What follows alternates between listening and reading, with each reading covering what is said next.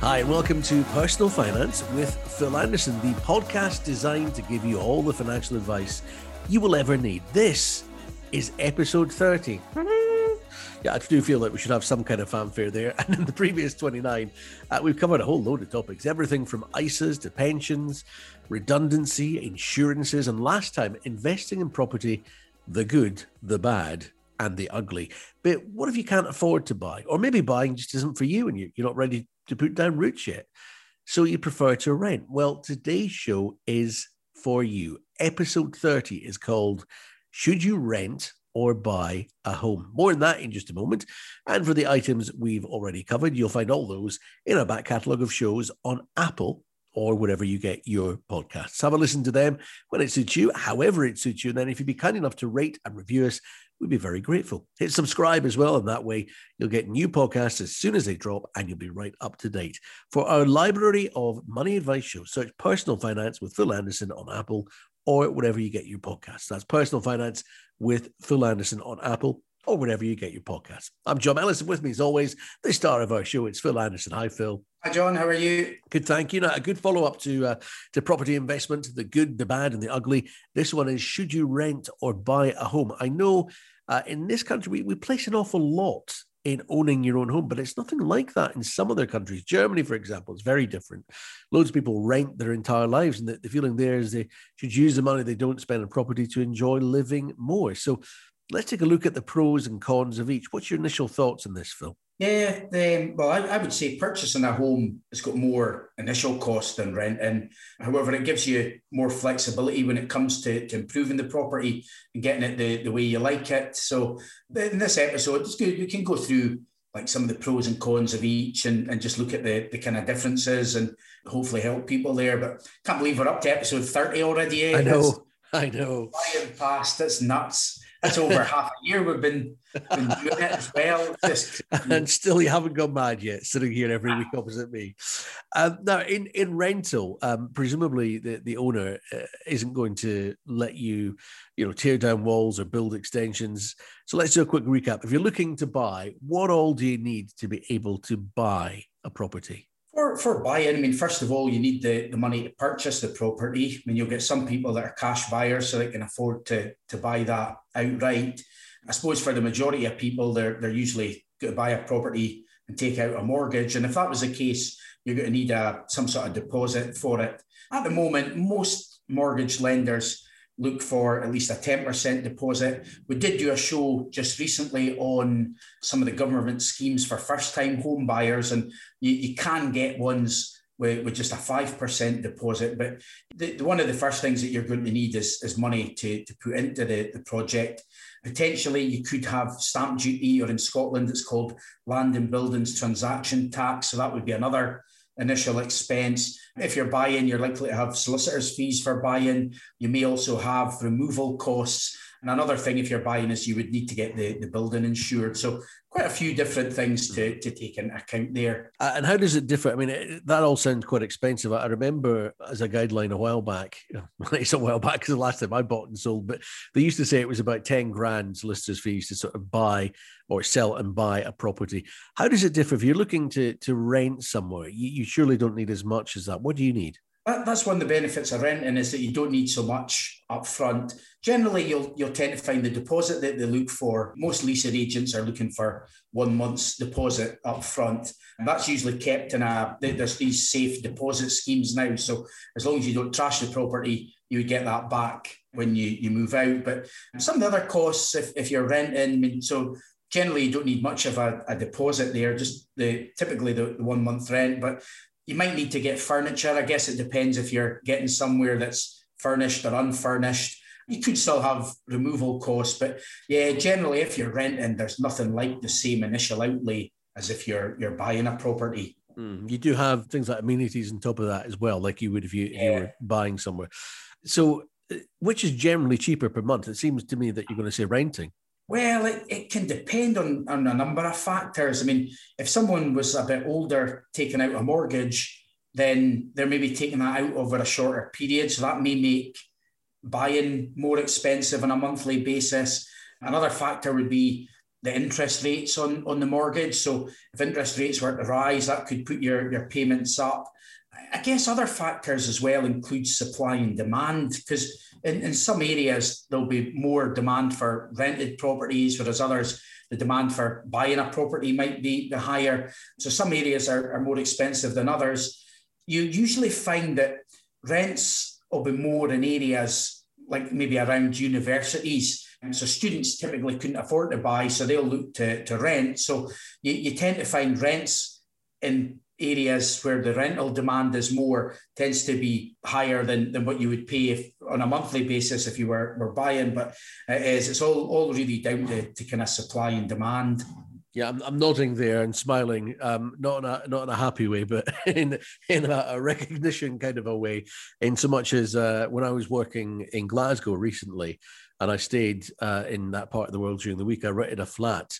Uh, it was a studio flat, beautiful, um, but but tiny, in the uh, the side of a big old house, and it was about a stone's throw away from Stirling University, and it was four hundred and twenty-five pounds a month.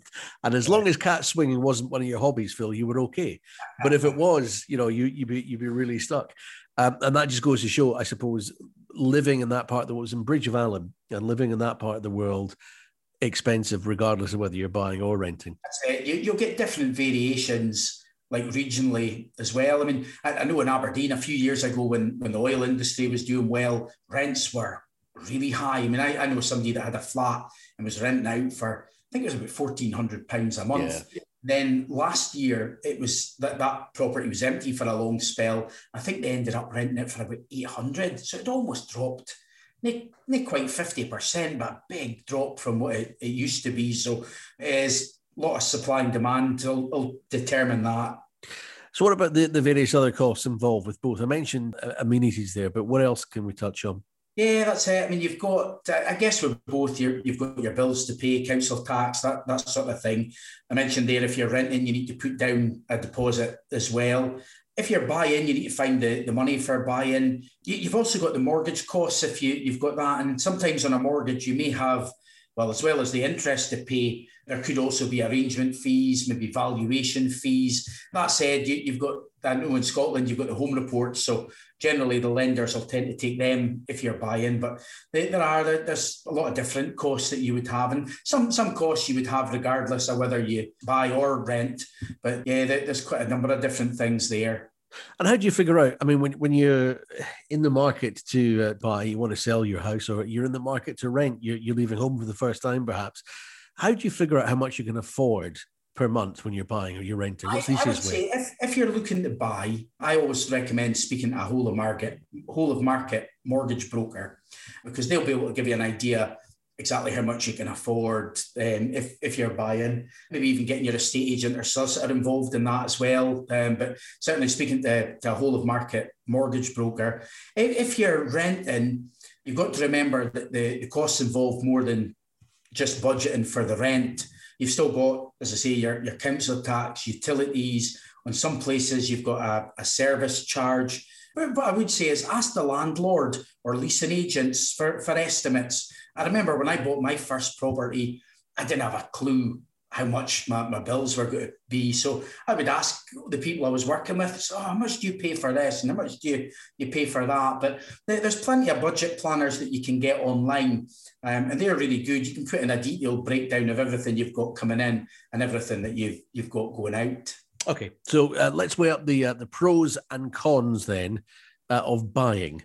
I would say the pros are that you've got a physical asset, which hopefully will go up in, in value. I know historically property tends to be an asset class that the, the supply is less than the, the demand. So normally the values of houses long term tend to, to rise. The other benefit of buying is you can do the property up how you like.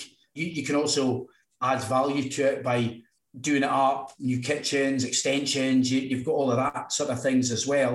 Um, and another pro would be if you have a mortgage, some of your payment is is paying off the capital as well. If it's a repayment mortgage that you've got, you do get occasionally more on investment properties where people will just pay the interest. But if you've got a, a normal mortgage, generally in that payment you're paying some of the or paying the interest, but you're also paying some of the capital each month. I would say the cons for buying, uh, you've got more upfront costs. So initially it's it's more expensive. The values of property can go down as well as up. That, that's another thing to bear in mind, especially in the shorter term. I mean, we've seen with, with COVID and, and that some property values have, have dipped over the last wee while. Another downside with buying is if you do have a mortgage, you've got the, the interest rate risk that can go up over time as well. Although at the minute they're speaking about possible negative interest rates, so that, yeah. that's quite an unusual and unprecedented situation. But I kind of see the actual cost of the mortgages coming down all that much, if even if interest rates did go a little bit lower. And I suppose another disadvantage as well is that if you are looking to move home quickly in the future, you need to sell your property, and that might take a wee bit of time to, to shift it there as well. So that would be some of the pros and cons of of buying. And uh, compare that for me um, to, to renting. For the one thing that I was going to mention there about renting actually is uh, I rented, first of all, about, oh, I don't know, 20, 25 years ago. And I remember at the time you had to come up with, I think you had to buy into a, a lease for six months, a minimum of six months and these days you don't you can you can do it month by month so you could actually be in somewhere for quite a short period of time and and, and move on as opposed to yeah. what you're um, talking about buying there quite often they'll, they'll do maybe like it's got to be a minimum of six months initially and then it'll just be on a month rolling basis thereafter but they, there are they, they, kind of tie in as long on, on residential lets these days as what they maybe used to in the, the past and there's a lot more rules to protect tenants these days as well from from maybe what there used to be in the, the past as well. Uh, so the uh, the pros for renting then I suppose is is that sort of easy out uh, option and uh, and and the fact it'll be cheaper. I know. I mean, I, I would say that you've less upfront costs, so that that would be the main kind of advantage.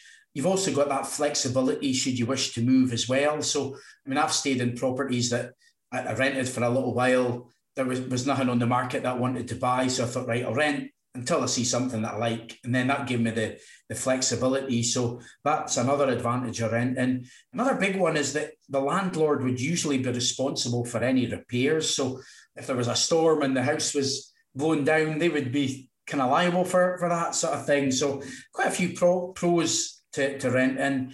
And then I would say like some of the cons would be mean, potentially the landlord could increase the rent, so that would be a, a negative.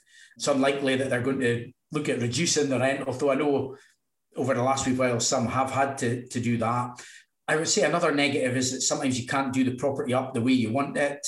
Um, sometimes you're not able to redecorate, or certainly structural improvements would be, be out if you wanted to extend the property. I mean, what's the point of doing that when it's somebody else that that owns it. So I, would say the con or one of the disadvantages is that that asset belongs to, to somebody else rather than to yourself.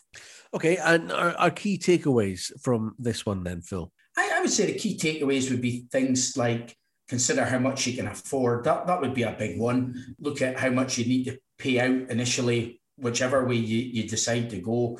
Other things I would kind of say to take into account would be look at how long you plan to stay in a home.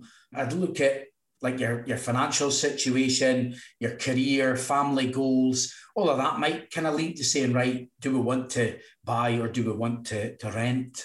Uh, each week, so far as we've covered various topics, Phil's given us a look back over his own life story and how it's been affected by the subjects we've been discussing. So, renting and or buying, what have you got in that, Phil? For me, I, I've usually always tended to own property. I have rented a couple of times in the past the very first place I rented just wasn't big enough when the kids came over to stay. So I wasn't there for very long and then managed to get somewhere a wee bit bigger. So that, that was good because if I'd actually bought that place, then I would have been thinking, oh no, I need to sell it to get somewhere bigger quite soon. But I, have done very well from owning property. I mean, the values and the time that I've had it has gone up well over the, the longer term. When I had a relationship breakdown, I, I rented a couple of times. And at that time in my life, that was a good thing the do was just to rent. I was still on the mortgage at the old property, so it would have been more difficult getting another mortgage. So I, I know for me, I've, I've done both. At the minute, I'm currently considering moving. And if, if that dream house that I wanted to buy didn't come up, then I would certainly consider renting for a bit until it did come up. So the renting does give you that little bit more flexibility as well. But there are there, there are pros and cons to, to both really. And Phil, we always do this bit as well. You, you, find inspiration, I know, through various people that you admire, and you do love a quote. Have you got one that fits our subject matter for this episode on renting or buying? Quote I've got this week is from the, somebody called Debbie Norton. At your own home, you can ignore little problems like a leaky faucet or dripping pipes, but a person paying rent expects that to be taken care of.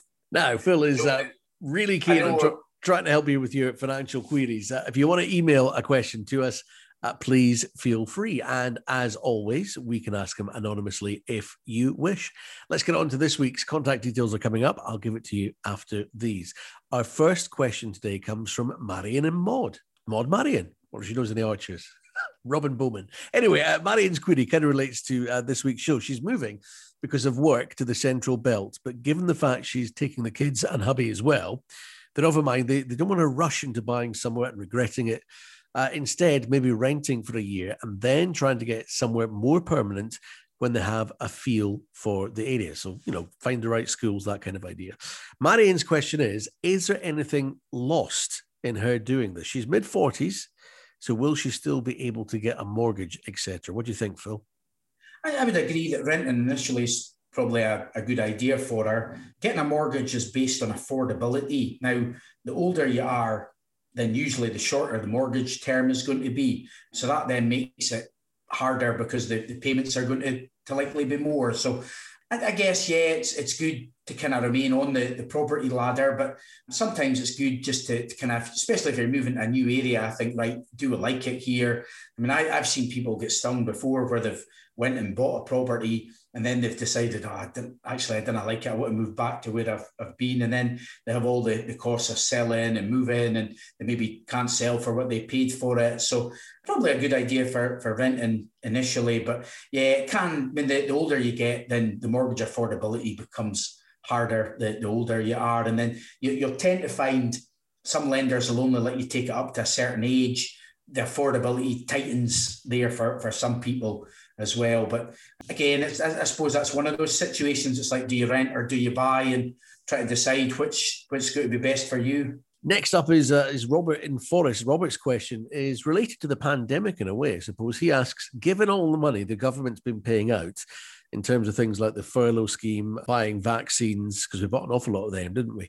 How soon do you think they'll try to recoup some of that money, and how might it affect our pockets? it's a tricky one. It's hard to tell, is it? But you know, you, you didn't get anything for for nothing, and they they are. I mean, the, cost of this pandemic is massive, and I mean, it, it, somebody somewhere's got to to pay for it. But they, I suppose that they're stuck between a rock and a hard place, really, because if they go raising taxes, people try to find ways not to to pay it, but at the same time, they need to get the money from from somewhere. But I, I don't know. I kind of see them doing too much too quickly because a lot of people have had a lot of pain over the last year or so.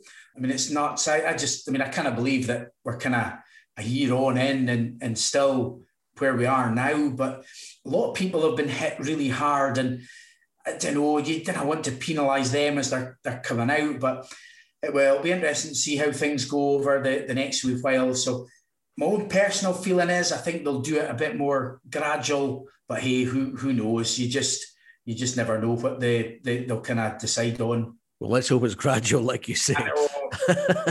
um, I would just say as well, before you get in touch with the question, you might want to have a look at our back catalogue because we've covered a fair few topics so far, and we might well have touched on what you're interested in. I'm John Ellis. Thanks for joining us today for Personal Finance with Phil Anderson. Now, if you need a helping hand with anything we've been discussing or anything else of a financial matter, find Phil for Finance.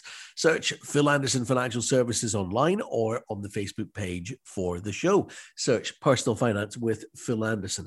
That's Personal Finance with Phil Anderson on Facebook. Phil's on Twitter and LinkedIn as well. Or why not email him a question that he can answer on a future show?